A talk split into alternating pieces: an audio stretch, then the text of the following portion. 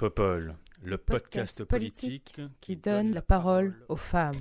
Every time I look down on this timeless town, whether blue or gray be her skies, whether loud be her cheers or whether soft be her tears, more and more, more and more, do I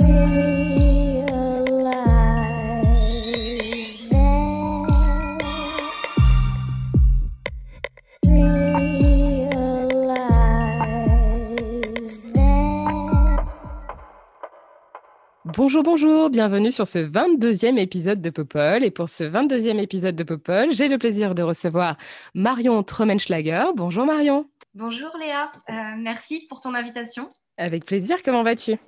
Très bien. J'ai cru comprendre un petit peu ce qui nous amenait là en termes de débat, donc je pense que ça risque d'être euh, assez euh, passionnant et passionné. Cool, merci beaucoup. Est-ce que tu peux nous parler un peu de toi, s'il te plaît? Alors, euh, pour une rapide présentation, moi en fait, je suis chercheuse euh, en sciences de l'information et de la communication, donc je travaille sur tout ce qui est usage numérique. Alors, ça peut faire peur, sauf qu'en fait, euh, c'est très humaniste hein, comme approche, c'est-à-dire que je travaille vraiment sur l'intermédiation numérique. Donc, ça va toucher des sujets comme notre relation à la ville, au territoire aujourd'hui, notre relation à l'autre. Euh, ça peut très bien être, par exemple, les, nouvelles formes de rencontres euh, en ligne. Donc c'est en cela que ça touche euh, pas, mal de, pas mal de choses et de sujets de société, donc plus qu'actuels, notamment avec la crise sanitaire évidemment. Et puis à côté, j'enseigne à l'université donc à, Rennes. En tout cas pour l'instant. Et puis, je suis également consultante auprès, auprès d'entreprises, notamment dans le public, donc euh, collectivités, gouvernements, etc., sur ces questions d'usage numérique, où en fait euh, la conception, c'est vraiment de se dire, euh, voilà, le numérique, c'est pas euh, une fin en soi, ça peut être autant un poison qu'un remède, donc c'est comment on met ça au service de, de l'individu. Donc voilà, en quelques mots. Super, très intéressant. Tu dois être très attentive à ce qui se passe sur Twitch avec euh, les récentes tentatives de nos chers, nos chers politiques, ratées Oui, ou non, pas. mais c'est- passionnant. Franchement, ce qui se passe, c'est autant déconcertant que passionnant. Donc, pour, en tout cas pour moi, et je suis pas la seule à travailler là-dessus, c'est vrai que c'est c'est un vrai terreau. Ouais, tu m'étonnes. Et nous avons aussi le plaisir d'accueillir, d'accueillir, pardon, Salomé Gilbert. Bonjour Salomé. Bonjour Léa, merci pour cette invitation. Merci à toi d'être là parmi nous. Comment vas-tu? Ça va, ça va, ça va, ça va. Alors, et toi, qu'est-ce que tu fais dans la vie? Euh, moi, je suis étudiante en première année de master en politique publique après avoir fait une licence de sciences humaines et sociales, euh, donc euh, sur une école à Paris, à Sciences Po, euh, mais surtout euh, étudiante confinée, donc euh, en enseignement à distance depuis plus d'un an, mais ça va. Et puis sinon, en parallèle, je travaille au sein de l'association Projet Déclic, donc on raccourcit souvent par Déclic, et donc c'est un laboratoire d'idées de politique publique pour la transition socio-environnementale. Et on travaille notamment sur le projet de loi climat et résilience. Et puis, on a plusieurs groupes thématiques, dont un groupe justement sur le numérique responsable. Donc, ça me fait écho ce que disait Marion. Voilà. Super, merci beaucoup Salomé. Et enfin, notre dernière invitée, Soraya Metou. Bonjour Soraya. Bonjour Léa, merci beaucoup de m'avoir invitée. Avec plaisir, merci à toi. Comment vas-tu? Eh bien, écoute, très bien, très heureuse de me retrouver avec euh, tant de femmes brillantes euh, en, ce, en cette belle après-midi. Ce que tu n'avais pas prévu d'ailleurs, parce que tu pensais que c'était demain. Bonne surprise. Tant mieux, c'est cool. Tu peux nous parler de toi un peu, s'il te plaît? Euh, alors, moi, je suis, euh, j'ai 30 ans, je suis candidate à l'élection euh, régionale d'Île-de-France sur la liste de Julien Bayou, l'écologie évidemment. Donc, je fais partie du binôme tête de liste en Seine-Saint-Denis avec, Kader Chiban, qui est tête de liste. Je suis aussi à la direction nationale de Génération, le mouvement fondé par Benoît Hamon. Je suis en charge du projet de société. C'est très intéressant. Et enfin, je suis une militante salariée de l'économie sociale et solidaire. Salariée parce que c'est mon travail, mais militante parce que je suis aussi cofondatrice du tiers-lieu euh, Espace dans le 13e arrondissement euh, de Paris. Vous en avez peut-être entendu parler dernièrement avec euh, les distributions alimentaires de l'association Linky notamment.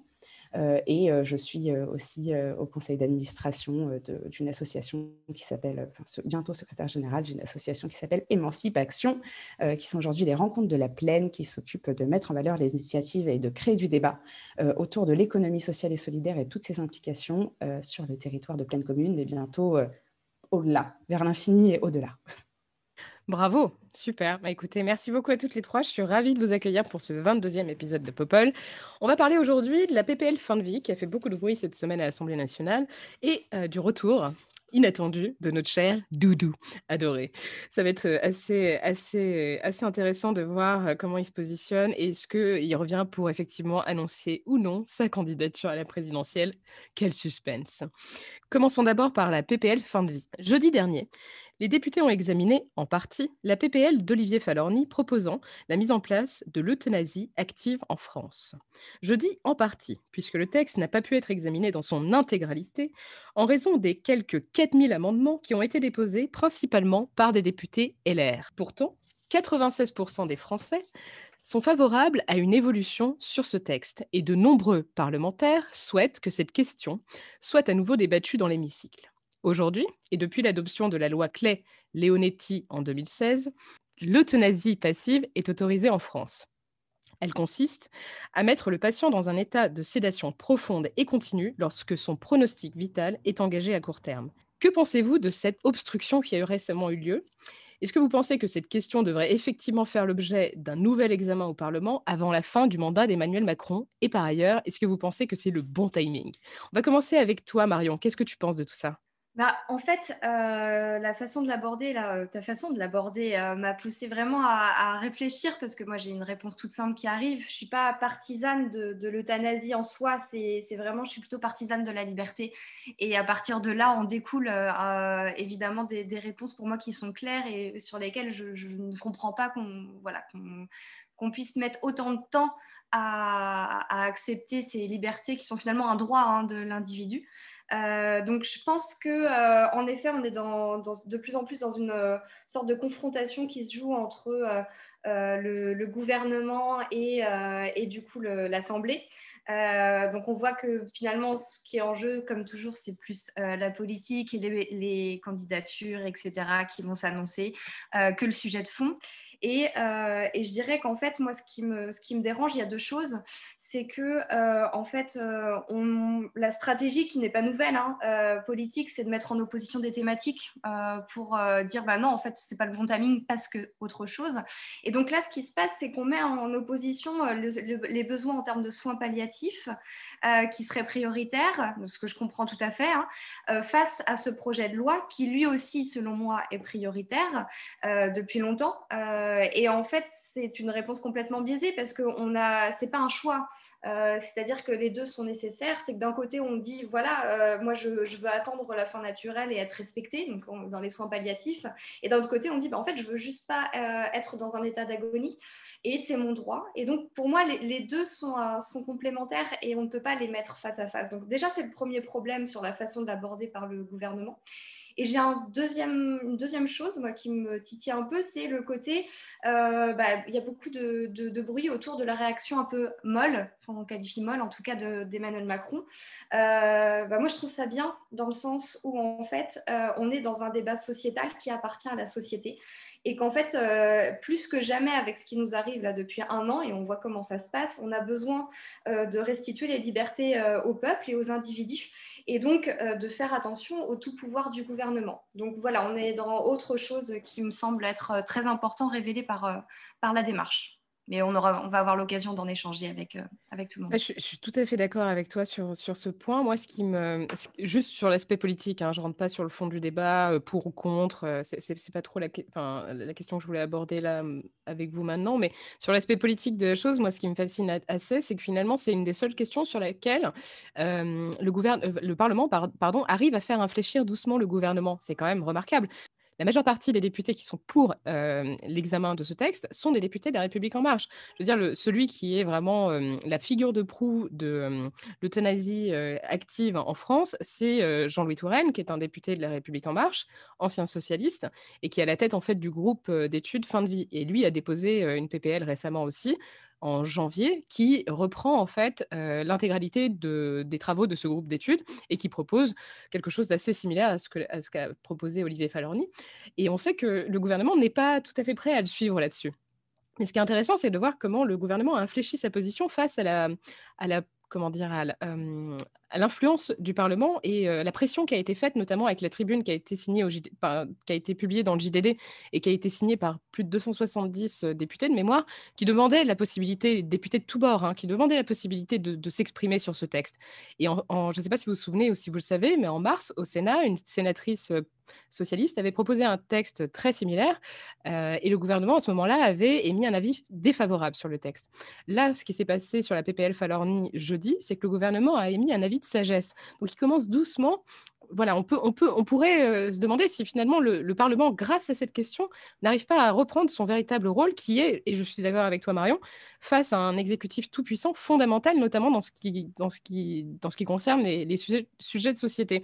Salomé, tu vois les choses comment, toi? Euh, non, moi je, moi je vous rejoins parfaitement. Euh, ce glissement progressif justement euh, de, l'avis du, parle enfin, oui, de l'avis du Parlement sur le sujet est assez intéressant, notamment parce que notre jeu institutionnel fait que dans ce parlementarisme rationalisé, l'exécutif a prééminence sur le Parlement. Et là, voir que sur un sujet de société, voilà, progressivement, le Parlement réussit justement à porter de nouvelles questions et à infléchir en fait une, en fait, pardon, une, certaine direction, euh, c'est même très positif. Et au contraire, je pense que ça, ça, joue en sa faveur et ça permet aussi de lui redonner un peu euh, tout son sens, euh, de, de faire vivre un débat démocratique qui pour moi est, est nécessaire dans notre société. Après, encore une fois, au niveau de la forme, on peut quand même s'interroger sur le nombre d'amendements qui a été déposé un peu pour faire obstruction aussi. Et ça, c'est dommage parce que je pense que au contraire, toutes les opinions devraient être les bienvenues et on devrait pouvoir échanger euh, de façon euh, mature, on pourrait dire, euh, pour faire vivre un débat qui est nécessaire, parce que tout le monde, contre, pour ou contre, doit pouvoir s'exprimer à ce sujet-là. Et obstruer, c'est peut-être pas la meilleure façon pour arriver à un, à une évolution euh, positive, je pense. Ouais, c'est effectivement assez moche. Est-ce que tu penses que hum, c'est euh, une volonté affirmée de la part du gouvernement de commencer à lâcher un peu du lest euh, par rapport notamment à toutes les critiques qui lui sont faites sur la verticalité du pouvoir et aussi le fait que le, enfin, que le Parlement se considère de plus en plus comme une espèce de chambre d'enregistrement des politiques qui sont menées par le gouvernement? Est-ce que tu penses qu'il y a une volonté quand même de, de lâcher un peu du lest comme ça? Je ne sais pas si c'est spécifiquement une volonté. En tout cas, j'ai l'impression qu'il y a aussi un moment donné où il n'y a pas forcément le choix, euh, vu le, contexte actuel aussi, où euh, il y a un peu une crispation. On a pu le voir notamment lors de, lors de la loi climat euh, qui est passée récemment. du coup, je pense qu'il y a aussi un moment donné où on n'a pas forcément trop le choix et on est obligé de laisser le rôle aussi du Parlement qui est d'amener de nouveaux sujets et de mettre euh, justement à l'ordre du jour dans le peu de cases euh, dont il dispose de, certains sujets. C'est un peu une évolution aussi qui est logique. À un moment donné, je pense qu'on aurait eu à traiter de ce sujet, notamment quand on voit que nos voisins euh, européens, par exemple l'Espagne récemment, mais aussi la Suisse ou la Belgique, ont une loi similaire. Et donc, à un moment donné, il fallait traiter ce sujet de toute façon. Ouais, c'est clair. En, termes de contexte, justement, euh, Soraya, beaucoup disent que euh, c'était pas tout à fait le moment en pleine crise sanitaire, que c'était vraiment pas le bon moment pour se saisir de cette question. T'en penses quoi, toi? Moi, je pense que euh, là, on est sur la question fondamentale des libertés. La liberté de vivre, la liberté de mourir, la liberté de choisir le moment où on se sent le plus digne de partir il n'y a pas de bon moment ou de mauvais moment pour avoir des débats sur la liberté. Et justement, comme on est dans une phase où on nous fait penser que pour avoir plus de sécurité, se sentir plus en sécurité, on est obligé de renier petit à petit sur nos libertés, je pense que c'est bien. qu'on puisse se souvenir que les thématiques sociétales de liberté, de, choix qui a trait à la vie humaine, à l'humain, à la dignité des humains, on peut les aborder et on doit et on se doit de les aborder n'importe quand. Euh, euh, c'est essentiel. Euh, notamment, alors Salomé le, disait très très bien, il y a une pression des pays sur alentour, mais sur le débat parlementaire, moi, ça, faisait écho. Je ne sais pas si vous vous souvenez, mais quand Emmanuel Macron a été élu et que le Parlement est passé majoritairement La République en marche, il y a eu un petit sondage chez les députés la République en marche sur l'euthanasie. Et c'était 50% pour, 50% contre. Et ça dénotait bien aussi quelque chose, c'est que c'est un mouvement politique qui s'est monté euh, très rapidement pendant les présidentielles, qui a bien travaillé ses socles euh, idéaux euh, économiques, peut-être sociaux, même si j'en ai pas la même vision, vision qu'eux, et qu'elle Mais du coup, on est sur tous ces aspects sociétaux-là, on n'a pas de, base idéologique commune. Et je pense que c'est aussi ça qui fait que ça crée du remous à l'Assemblée. Et on arrive en période présidentielle, et donc les rangs ont besoin de se resserrer. Et si on a un gouvernement qui n'écoute pas les députés de son parti, mais je pense qu'on y viendra en second temps, ça laisse la porte ouverte à peut-être des surprises en 2022, ou en tout cas des remous en 2022. Moi, je pense sincèrement que euh, pour le coup, c'est une bonne chose. Euh, ce pays a besoin de débat. On a besoin de faire vivre la démocratie. On a besoin de déconfiner la démocratie. Et que euh, pour le coup, les 4000 amendements d'obstruction, en plus, c'est des choses qu'on voit sur tous les sujets. Mais là, je pense que comme c'est quelque chose vraiment qui touche à l'humain, qui touche au personnel, ça a tendance à encore plus révolter, révolter les gens, révolter le peuple. Parce qu'on voit ça comme, un, comme une occultation de leur de leur, euh, de leur centre d'intérêt. En fait, c'est quelque chose qui touche leur quotidien. Euh, c'est arrivé à tout le monde d'avoir un proche souffrant qui, à un moment, euh, où ça risque tous de nous arriver et toutes de nous arriver à un moment. Et donc, c'est quelque chose qui traite vraiment à la, vie personnelle des gens. Puis la deuxième chose, c'est au-delà de la pression des pays alentours, il y a aussi la pression des euthanasies clandestines. On, dénombre aujourd'hui entre 2000 à 4000 euthanasies clandestines. Et donc, en vrai, c'est un vrai problème de société, c'est un vrai problème sanitaire. On a aujourd'hui des gens qui achètent des produits dangereux sur Internet, euh, qui se mettent en danger parce qu'ils peuvent accéder à ces produits euh, pour, euh, pour mettre fin à leur jour, sauf que c'est des produits qui sont plus... c'est notamment, alors je ne sais plus exactement comment s'appelle ce produit, mais celui qui, qui est utilisé pour les injections létales pour les peines de mort aux États-Unis, qui est interdit en France, je crois, depuis 1996, sauf pour les vétérinaires. Voilà, pour vous donner le. Voilà, et on se retrouve avec des citoyens français qui souffrent tellement, qui commandent ces produits-là pour mettre fin à leur jour.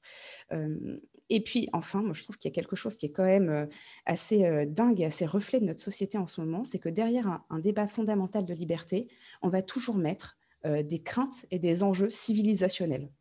C'est quand même dingue qu'on arrive, on part sur un débat sur la liberté de vivre ou de mourir sans souffrir, et on arrive sur c'est l'effondrement de la civilisation euh, judéo-chrétienne. Euh, euh, c'est enfin la sortie de Welbeck est, juste hallucinante là-dessus. Et donc on glisse sur ce terrain-là. Et j'ai l'impression qu'en ce moment c'est un peu ça avec tout et n'importe quoi. Et je pense qu'il faut que le que, les, gens, les citoyens, les citoyennes se réapproprient le débat public pour qu'on sorte de ce cercle vicieux-là.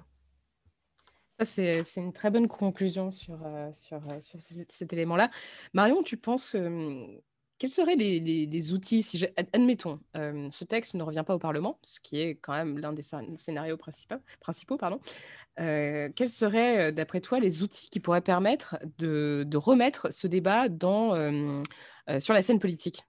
Bah, la première chose, et ce qui s'est toujours fait après sous des formes différentes dans ces cas-là, c'est évidemment les rassemblements, euh, de créer en fait des rassemblements, euh, qu'ils soient euh, de nature différente, hein, qu'ils soient dans la rue, mais qu'ils soient également structurés à travers des événements, à travers aussi des, regroupements sur des outils en ligne.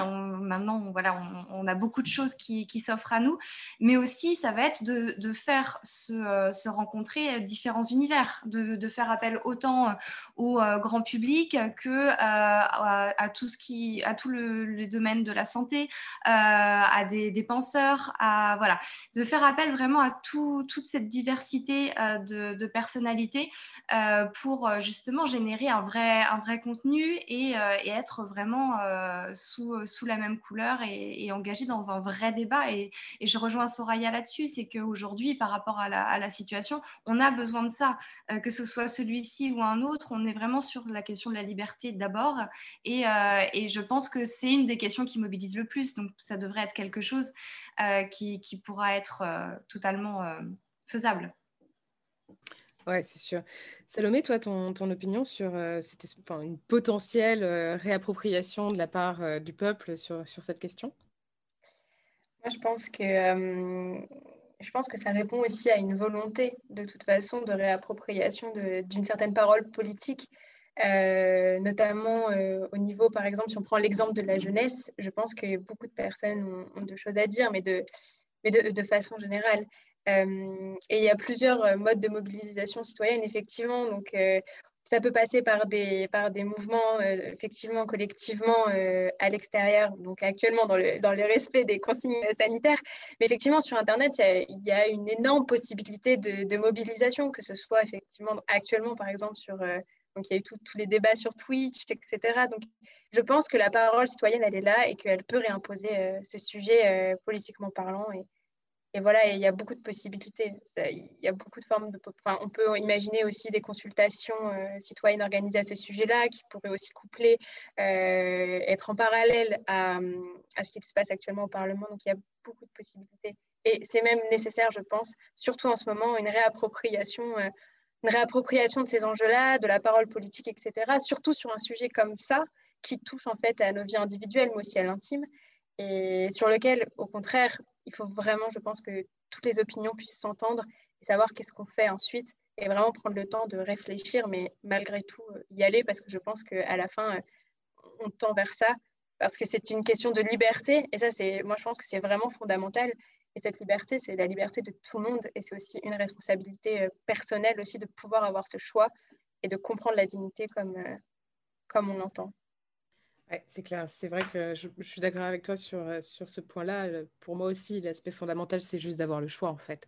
Ceux, et celles qui ne souhaitent pas d'euthanasie active, très bien, mais qu'on puisse au moins permettre à celles et ceux qui la souhaitent de pouvoir, euh, de pouvoir effectivement y, recourir dans les meilleures conditions et pas de manière cachée ou illégale. C'est un peu le même enjeu que l'IVG en réalité, hein, parce que c'est terriblement dangereux. Tu parlais, Soraya, des des, 2000 à 4000 personnes qui chaque année décident de mettre fin à leur jour parce qu'elles souffrent trop, c'est quand même c'est déjà beaucoup trop comme chiffre en fait. Soraya, je te laisse le mot de la fin sur cette thématique. Euh, le mot de la fin sur cette thématique, c'est que effectivement les, euh, les citoyens et les citoyennes ont raison, ils vont devoir s'emparer de ce débat-là, mais je pense aussi qu'ils le font et qu'elles le font parce qu'elles n'ont pas la mémoire courte. Euh, je rappelle qu'un certain François Hollande avait promis à l'époque, qui, qui notamment passer une loi en faveur euh, euh, de, la fin de vie euh, dans la dignité, ce qui n'a pas été fait. après, je ne suis pas là pour faire le, bilan François Hollande, mais en tout cas, la, manière aussi dont pourrait s'en saisir le peuple, c'est en créant, on n'arrivera pas à faire passer ce projet de loi si on ne crée pas un projet global aussi. En, prenant en compte les risques et les barrières qu'il va falloir mettre. Par exemple, je pense au personnel soignant, parce qu'effectivement, assister quelqu'un dans la fin de vie, c'est quelque chose qui peut être très traumatisant quand, quand votre, votre, métier à vous, c'est de sauver des vies et que, voilà, il faut, faut, aussi le mettre en place dans les parcours universitaires, euh, comment on accompagne à la fin de vie, comment on soigne en fin de vie. Euh, mais en tout cas, il va falloir traiter euh, le, projet en profondeur, mais je pense qu'on ne passera pas un nouveau mandat présidentiel sans, sans, devoir, sans devoir traiter la question et avec sérieux.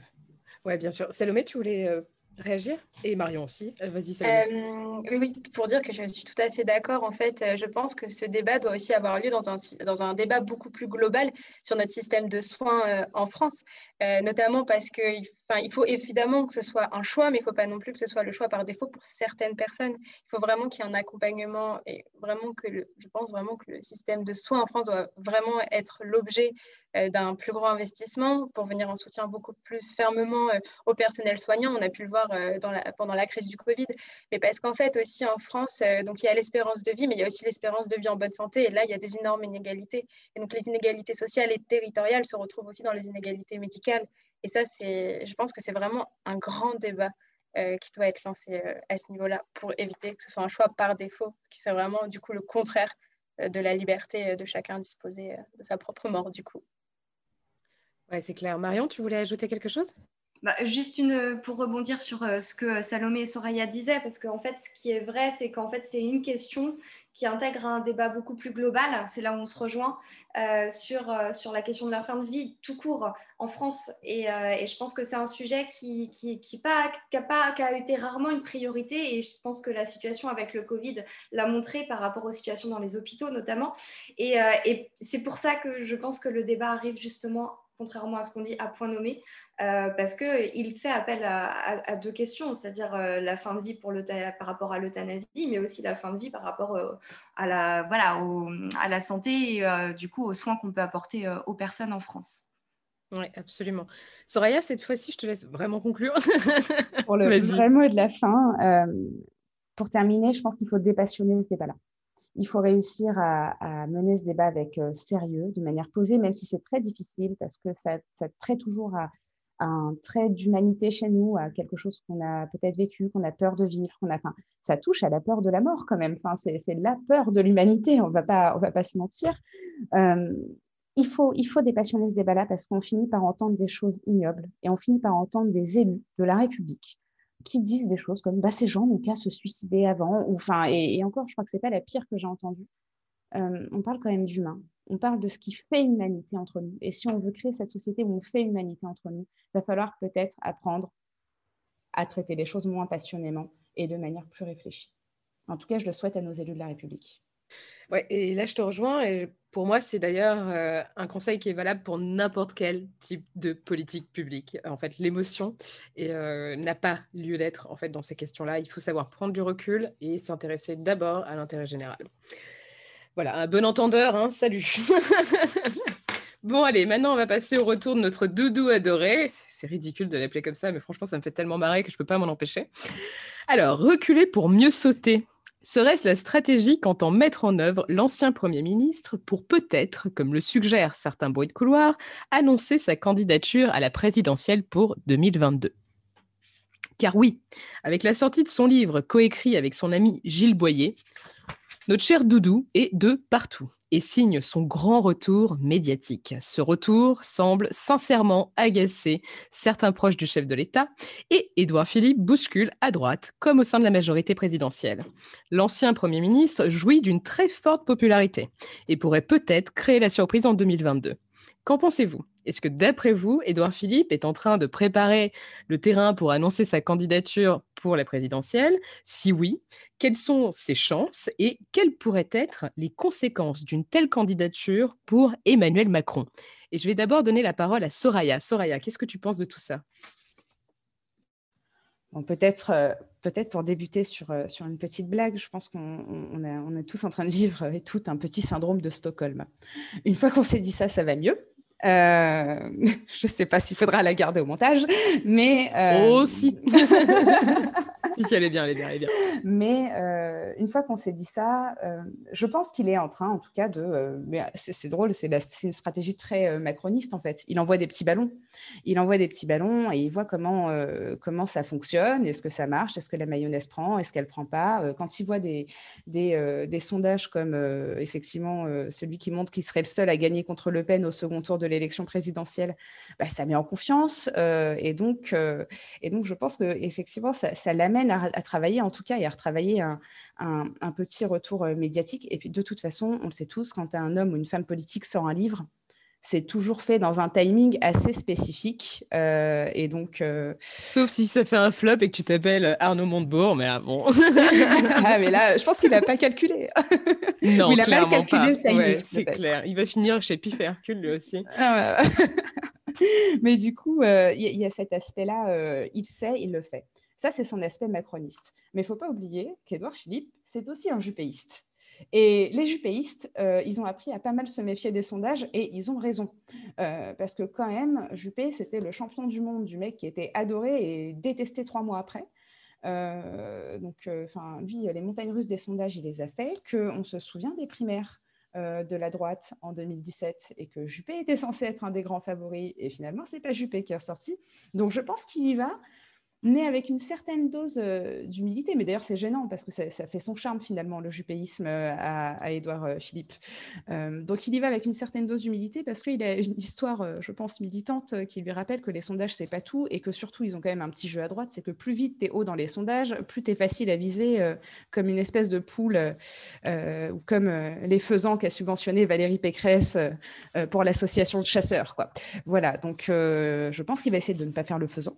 Euh, c'est assez, euh, assez euh, compliqué pour Édouard Philippe, mais il plaît. Je suis pas sûre. Ça va mettre Emmanuel Macron en difficulté, mais ça va aussi mettre la droite en difficulté. Hein. Les Républicains, un retour d'un jupéiste sur, sur, sur la terre promise un peu, hein, parce que c'est un peu ça l'histoire de Juppé quand même ça peut rebattre les cartes à droite et je pense que c'est aussi un peu là-dessus qui compte.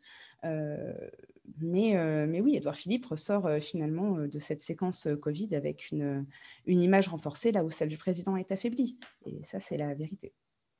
Ouais, ouais, c'est clair. Et, et c'est vrai que ce serait quand même assez intéressant de voir jusqu'à quel point il va essayer de saisir cette, cette popularité pour créer éventuellement une opportunité à faire à suivre, effectivement. Marion, toi, tu, tu en penses quoi de ce comeback? Euh, j'ai envie de dire doute, suspense. C'est vraiment l'épisode à ne pas louper en ce moment. Euh, bah, en fait, j'ai vu plein de choses en creusant euh, et je trouve qu'il a une communication qui est quand même, quand même bien, hein, cet Édouard Philippe. En tout cas, il a le timing juste. Et, euh, et, du coup, euh, j'ai lu que c'était l'homme politique préféré des Français, je ne savais pas, hein, euh, qu'il avait eu l'insigne aussi du grand officier de la Légion d'honneur pour ses deux ans à Matignon. Enfin, ça fait beaucoup de choses quand même, hein, chapeau. moi, je pense que c'est à la fois l'ombre et le remède, j'ai l'impression, de ce gouvernement. C'est-à-dire que, bon, à un moment donné, il est un peu trop populaire et donc on porte de sortie. Bon, c'est pas, pas nouveau, hein, ça a été fait sous Pompidou, sous Mitterrand, voilà. et puis, bah, là, il revient comme, comme le remède, en fait. Euh, et donc, le fait du doute crée encore plus d'attente parce que, euh, parce que du coup, euh, bah, il représente cette image de la loyauté, de la fiabilité. Donc, en fait, dans une période comme celle que l'on vit, c'est un peu le rocher au milieu de la tempête, quoi. Et, et donc, on se raccroche à quelque chose qu'on a tendance à idéaliser, j'ai l'impression, parce que c'est quand même pas très rationnel tout ça.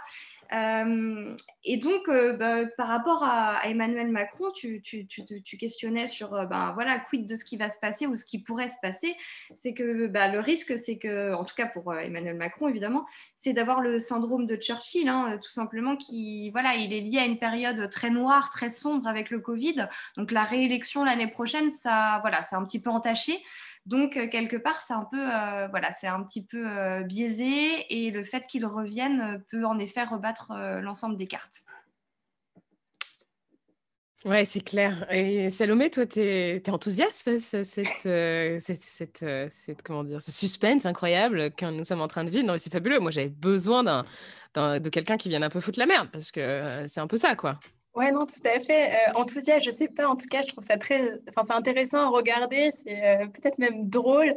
En tout cas, moi, je sais qu'avec mes amis, on a tous nos pronostics un peu, euh, etc. Parce qu'en fait, mine de rien, Edouard Philippe, il a quand même, c'est un peu cette capitale sympathie assez intéressante où en fait, il fait un peu oublier parce que quand même, c'était les trois premières années d'Emmanuel Macron et donc il y a eu des réformes très impopulaires qui sont passées.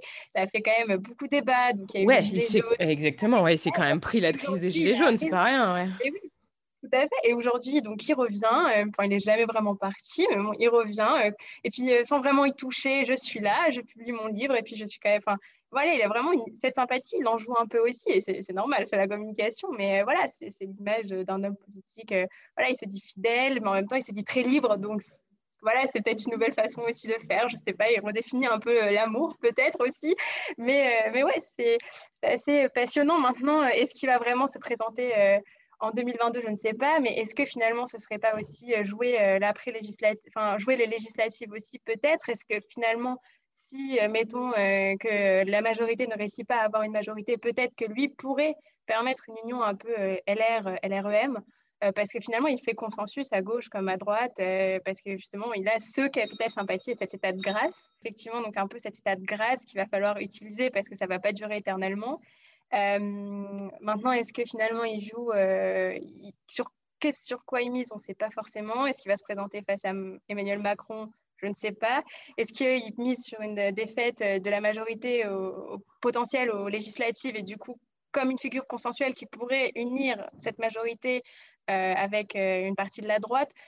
Beaucoup d'hypothèses maintenant. Est-ce qu'il pourrait créer une surprise? Moi, je pense qu'une surprise, il faut vraiment quelqu'un de nouveau, même si cette personne est familière, il faut quand même quelqu'un qui porte des idées qui sont nouvelles. Et en fait, euh, même s'il est élu président, son capital sympathie ne restera pas. Et derrière, on aura toujours la même personne qui a passé malgré tout des mesures qui ne sont peut-être pas ce dont le pays a besoin. Ça, c'est un avis, mais qui était en tout cas très impopulaire et c'est peut-être pas la meilleure chose pour, euh, pour notre vie démocratique actuellement en tout cas et pour le débat parce qu'on ne fait pas euh, tout sur une personnalité même si nos institutions y tendent.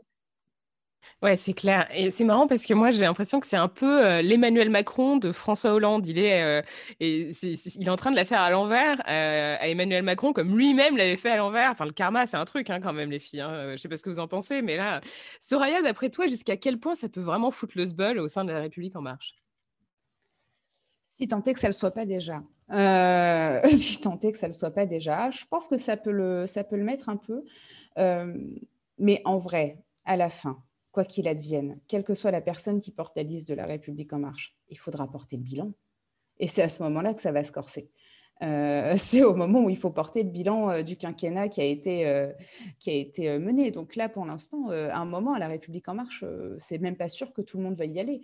Parce que quand, quand on y va pour gagner, il n'y a pas de souci, tout le monde veut y aller. Quand on y va pour perdre, c'est autre chose. Donc je pense que ça peut je pense que pour eux, c'est peut-être plus vecteur d'un nouvel espoir en se disant peut-être qu'avec la personnalité d'Edouard Philippe, comme il a le vent en poupe en ce moment, on peut faire quelque chose, euh, ce qui est quand même clairement pas le cas d'Emmanuel Macron. Euh, mais je ne suis pas sûre que le résultat final soit pas le même. Donc euh, cette question-là risque de les occuper pas mal. Mais je, pense que ça, ça, ne va pas. ils cherchent un sauveur et je pense malheureusement que pour eux, il n'y en aura pas. Mais est-ce que tu crois qu'il peut vraiment, euh, moi je n'imagine pas une seule seconde qu'il puisse se présenter avec euh, l'étiquette En Marche en fait? Bah alors oui, et en même temps, je ne pense pas qu'il pourra retourner euh, chez les Républicains et qu'il sera accueilli les Ah bras ouverts. Donc, donc voilà, après, ils, ils ont aussi la possibilité, parce que c'est quand même la première fois, mine de rien, qu'ils vont présenter un candidat ou une candidate une fois le parti créé, hein, puisque la dernière fois, il y avait le candidat, puis après, ils ont eu le parti. Euh, donc, ça veut dire bah, peut-être des primaires.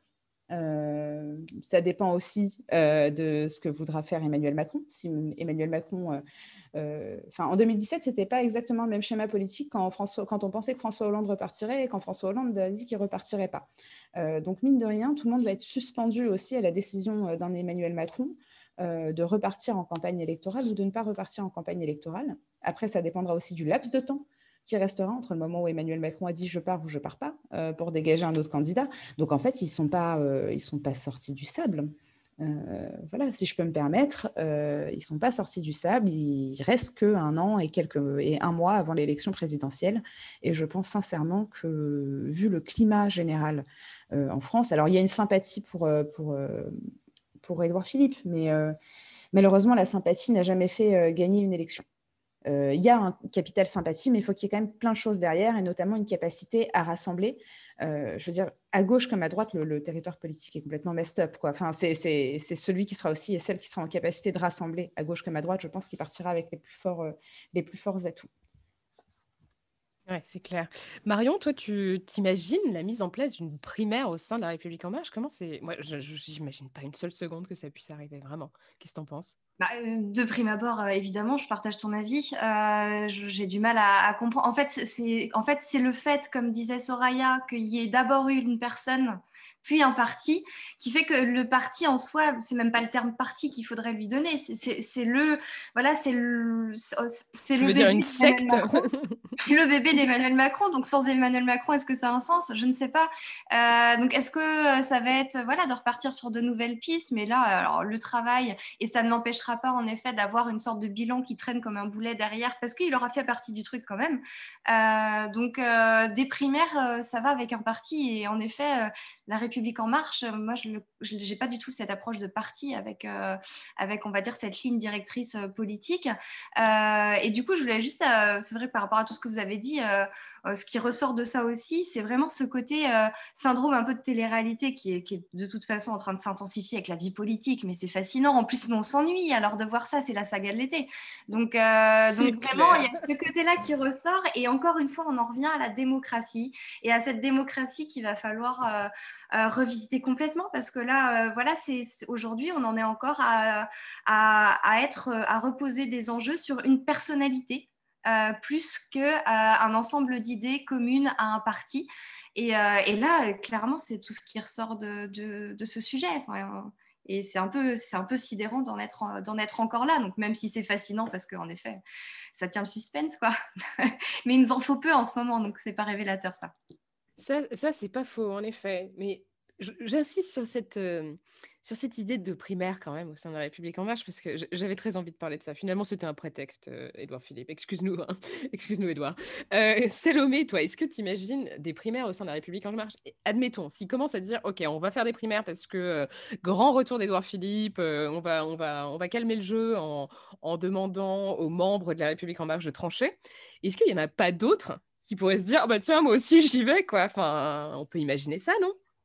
Bah, déjà, moi, j'ai du mal à imaginer juste le fait d'une primaire justement à la République en marche, parce qu'effectivement, le parti est arrivé après, c'est le bébé d'Emmanuel Macron, que oui, euh, c'est déjà, il faudrait avoir, j'ai envie de dire, de l'audace pour essayer de se d'essayer de, de, faire une compétition contre euh, justement donc un président potentiellement sortant s'il se, se, représente, ce serait euh, quand même du jamais vu. Enfin, en tout cas, pour la République en marche, imaginez Emmanuel Macron challenger à ce point-là.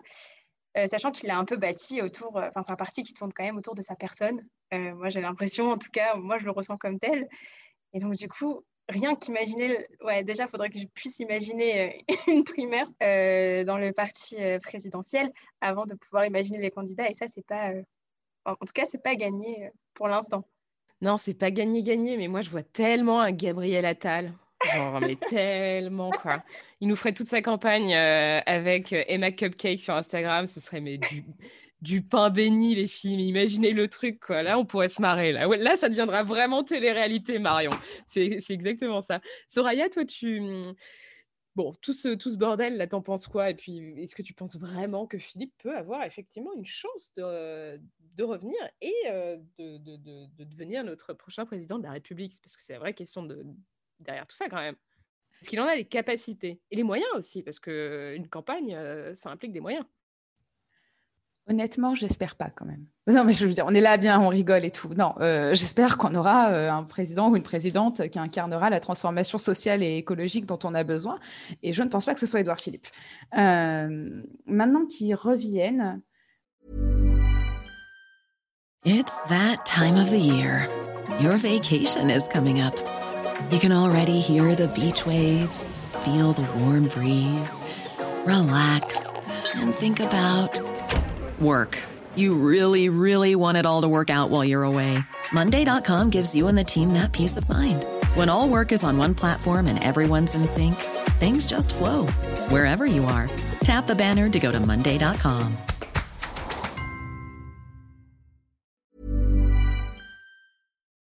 Pourquoi pas Mais une fois de plus, euh, et euh, Marion Salomé avaient totalement euh, raison là-dessus, il faut un outil, il faut un parti, il faut des moyens. Un parti, ça ne se construit pas comme ça. En tout cas, un parti en capacité de prendre le pouvoir normalement, si ce n'est pas en marche, ça, ne se construit pas comme ça du jour au lendemain.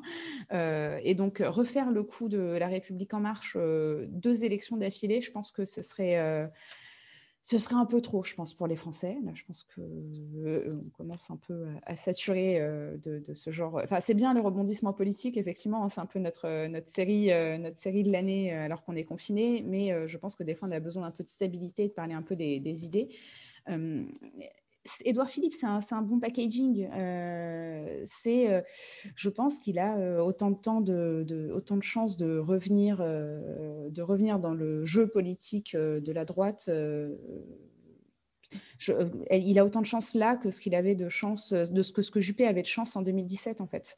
oui, à droite, il peut réussir. Ça va être encore plus compliqué parce que Juppé n'a jamais trahi son parti. Juppé, je pense que c'est quelqu'un qui a toujours quand même été très fidèle à droite. Euh, Édouard Philippe a quand même été Premier ministre d'un gouvernement La République en marche. Et donc, à partir de ce moment-là, on ne peut pas non plus euh, faire, euh, faire ce qu'on veut. Et donc, effectivement, la politique, ça reste de la politique et pas de la télé-réalité. Et donc, à la fin, il faut un parti, un projet, un mandat, des gens à faire élire, des cadres politiques. Et on en est loin, loin, loin quand on a que soit son copain et son bouquin. Oui, ouais, c'est clair. Bon, après, il a été finalement le Premier ministre d'un gouvernement de droite. On a mis un peu de temps, enfin, les gens ont mis un peu de temps avant de le comprendre. Moi, j'ai compris tout de suite. hein. Je ne veux pas me balancer des, des fleurs, mais j'ai pas du tout cru une seule seconde de leur histoire. À partir du moment où tu mets un Premier ministre de droite et un, et un ministre de l'économie de droite, bon, bah voilà, ça, c'est une politique de droite, hein, c'est c'est clair. Eh bien, écoutez, merci beaucoup. C'était super intéressant d'avoir votre point de vue là-dessus. Je pensais pas qu'on allait se marrer autant autour d'Edouard Philippe, mais c'est cool, c'est cool, c'était vachement sympa. On va parler de, de vos actus, de ce dont vous vouliez parler aujourd'hui sur, euh, sur Popol. Et on va commencer avec toi, Salomé. Tu voulais nous parler de quoi, s'il te plaît? Moi, j'ai choisi du coup de, de, parler de Déclic, justement, l'association dans laquelle je travaille depuis octobre déjà. Donc, j'ai un lien un peu émotionnel, forcément, parce que c'est une nouvelle association qui est née en mars dernier lors du premier confinement, donc en mars 2020. Euh, c'est un laboratoire d'idées, un think and do tank. donc, euh, qui réunit donc des étudiants et des jeunes actifs pour porter une vraie dynamique d'innovation euh, pour porter donc des idées de propositions de politique publique sur la transition socio-environnementale. Et c'est vraiment faisable par tout le monde, euh, donc chacun dans sa branche, par exemple, parce qu'on a des ingénieurs, on a des profils beaucoup plus littéraires ou beaucoup plus juridiques. En juin dernier, du coup, on a pu publier notre euh, premier rapport thématique et on essaie donc de proposer des idées qui sont co-construites avec des acteurs et des actrices de terrain parce que ces propositions, elles ne sortent pas de nulle part. Elles sont font l'objet d'une véritable incubation, une véritable recherche et échange. Et euh, on peut ensuite les proposer à divers acteurs institutionnels, donc par exemple à des agglomérations, mais aussi euh, à des acteurs plus euh, parlementaires. Donc là, actuellement, avec les députés lors du projet de loi climat, avec qui on est en partenariat avec Green Lobby, qui vient nous aider à cette formation, à, à l'écriture d'amendements qui est finalement technique, mais accessible quand même finalement. Et puis, euh, on, s'inscrit dans ce, dans ce grand mouvement de toute la jeunesse mobilisée autour de ces enjeux actuellement pour hausser l'ambition euh, de la loi euh, climat. Et puis, par exemple, lors de ces deux dernières semaines, on était à l'Assemblée, donc devant l'Assemblée nationale avec d'autres organisations jeunes qui font un, un boulot de malade, il faut quand même le souligner, pour justement faire vivre ce débat démocratique, déconfiner un peu la démocratie, et puis dans le respect des gestes du coup, on pouvait faire des squats ou un petit footing de remise en forme et parler de transition socio-environnementale. Donc, c'est plutôt pas mal. Euh, j'en profite aussi pour dire que, voilà, euh, petite, petite dédicace, je ne sais pas comment dire, euh, à toutes ces filles à l'association des clics parce qu'elles font un boulot de malade quand même. Évidemment, il y a des garçons, mais il y a aussi des filles qui font un boulot formidable. Donc, je ne pourrais pas citer tout le monde. Et donc voilà, et le dernier point, c'est que nous, on veut vraiment que ce soit euh, un débat pour tout le monde. Et donc, on a, sur notre site Internet, on a mis en place une plateforme d'innovation citoyenne où chacun peut euh, soumettre ses idées euh, pour, la, pour, la, pour la transition socio-environnementale peut soumettre ses idées, mais aussi nous rejoindre s'ils veulent continuer à les développer en notre sein, parce que voilà, plus on est fou et plus on rit finalement.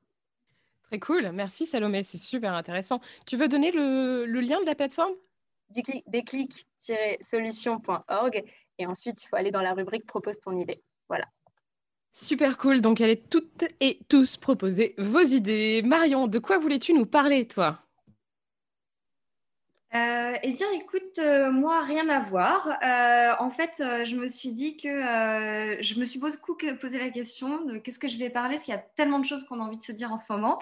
eh bien, en fait, je vais juste parler d'un livre qui est sorti et que je trouve particulièrement bon niveau timing. Ça nous fait du bien. C'est celui de Jean-Claude Kaufmann. Donc, c'est fatigant la liberté. J'adore ce titre. Et en fait, ce qui se passe, c'est qu'on a une approche Covid depuis un an qui est quasi uniquement par des chiffres. Euh, on manque cruellement de recul et on vit les choses de façon très cloisonnée, hein, chacun chez soi.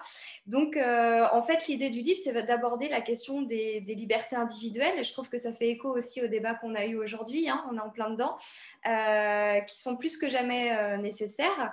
Et en fait, le grand thème, c'est juste qu'on est dans un glissement civilisationnel. On a des vies qui sont un peu plus tranquilles au risque de nos libertés, en fait, par rapport à cette situation de crise sanitaire. Et en fait, Jean-Claude Kaufmann parle carrément de société un petit peu molle, entre guillemets, mais il utilise ce terme-là. Euh, moi, j'ai envie de vous dire, euh, ça pourrait symboliquement être euh, décrit par moins de libido, dodo et pain au levain, parce que tout le monde s'est mis à faire de la cuisine. et donc, une société un peu moins active. Et finalement, on voit que c'est à la fois un révélateur personnel, cette situation, mais aussi on ressort un désir de lenteur. Euh, qu'on n'a pas pris ou voilà, on n'avait pas conscience euh, dans, dans, nos, dans, nos, quotidiens respectifs un peu effrénés. Euh, et donc, en fait, ce qui se passe, alors pourquoi c'est fatigant la liberté, comme il dit eh bien, c'est que l'élargissement du pouvoir de l'individu sur ses choix, ça crée une surcharge mentale. Euh, et je pense qu'on en a, on y a tous goûté, euh, plus ou moins. Euh, le fait d'avoir le choix de ses, de, ses, de ses décisions, de sa vie, de voilà ce que je veux faire, en fait, on s'en remet à soi. Et c'est tellement rare qu'aujourd'hui, ça provoque cette surcharge et donc cette fatigue, comme il l'appelle. En gros, l'autonomie, c'est épuisant. Et face à ça, on voit aussi une soumission à l'autorité assez dingue. Euh, et on se dit, surtout en France, par rapport à notre historique, euh, tout ça, bon, euh, c'est un peu étrange. on a vu que ça allait jusqu'à la délation. voilà, on en respecte les règles. et donc, en fait, la grosse question, c'est est-ce qu'on est prêt aujourd'hui à abandonner nos libertés pour une vie plus tranquille. Et je trouve ça hyper intéressant comme sujet, peut-être abordé dans un autre podcast. Hein. et en fait, ça met juste deux grandes contradictions du moment qu'on subit tous et toutes. C'est la discipline vs la liberté tout simplement. Euh, et donc, forcément, ça appelle aussi à de nouveaux enjeux politiques, parce que je pense que c'est une situation qui ferait rêver plus d'un totalitaire euh, euh, qui, choisirait d'établir son empire dans, voilà, dans ces instants-là. Hein. Donc, voilà, c'était Jean-Claude Kaufmann, C'est fatigant la liberté. Je recommande pour ceux qui ont envie de prendre du recul. C'est trop cool, merci. J'adore quand ces cartes blanches se transforment en revues littéraires et, fiches de lecture. Je trouve ça absolument génial. Comme ça, moi, j'ai même pas besoin de lire les bouquins derrière. Merci beaucoup, Marion. C'était super intéressant. D'ailleurs, ça me rappelle cette phrase de Gide qui est tout, choix, est angoissant, je crois. C'est un peu ça l'idée, hein, finalement. Ça, résume peu, un peu le bouquin. Merci beaucoup. Soraya, tu voulais nous parler de quoi, s'il te plaît? Est-ce que j'ai le droit de parler un peu de la campagne électorale d'appeler à voter en juin Ah bah évidemment, bien sûr. Ah ok. Ah, ouais, ouais, plus que jamais. Plus que jamais. Ok, c'est bon. Et puis appeler à voter pour toi, évidemment. Et ben, du coup, moi, je vous fais une, petite carte blanche assez courte sur euh, bah, les, élections régionales euh, de euh, juin 2021, puisque c'est bah, mon actualité et je vous avouerai ce qui occupe pas mal mes journées en ce moment. mais malheureusement, bah, le contexte se prête pas trop à ce que les Françaises et les Françaises se préoccupent des élections régionales. Moi, je suis en Île-de-France et honnêtement, en Île-de-France, mais dans toutes les autres régions, c'est une région avec des moyens, c'est une région qui nous permet vraiment d'être pilote pour expérimenter une nouvelle manière de construire des territoires écologiques et solidaires. Euh, moi, c'est la raison pour laquelle je me suis euh, engagée avec euh, Julien Bayou sur la liste l'écologie, évidemment.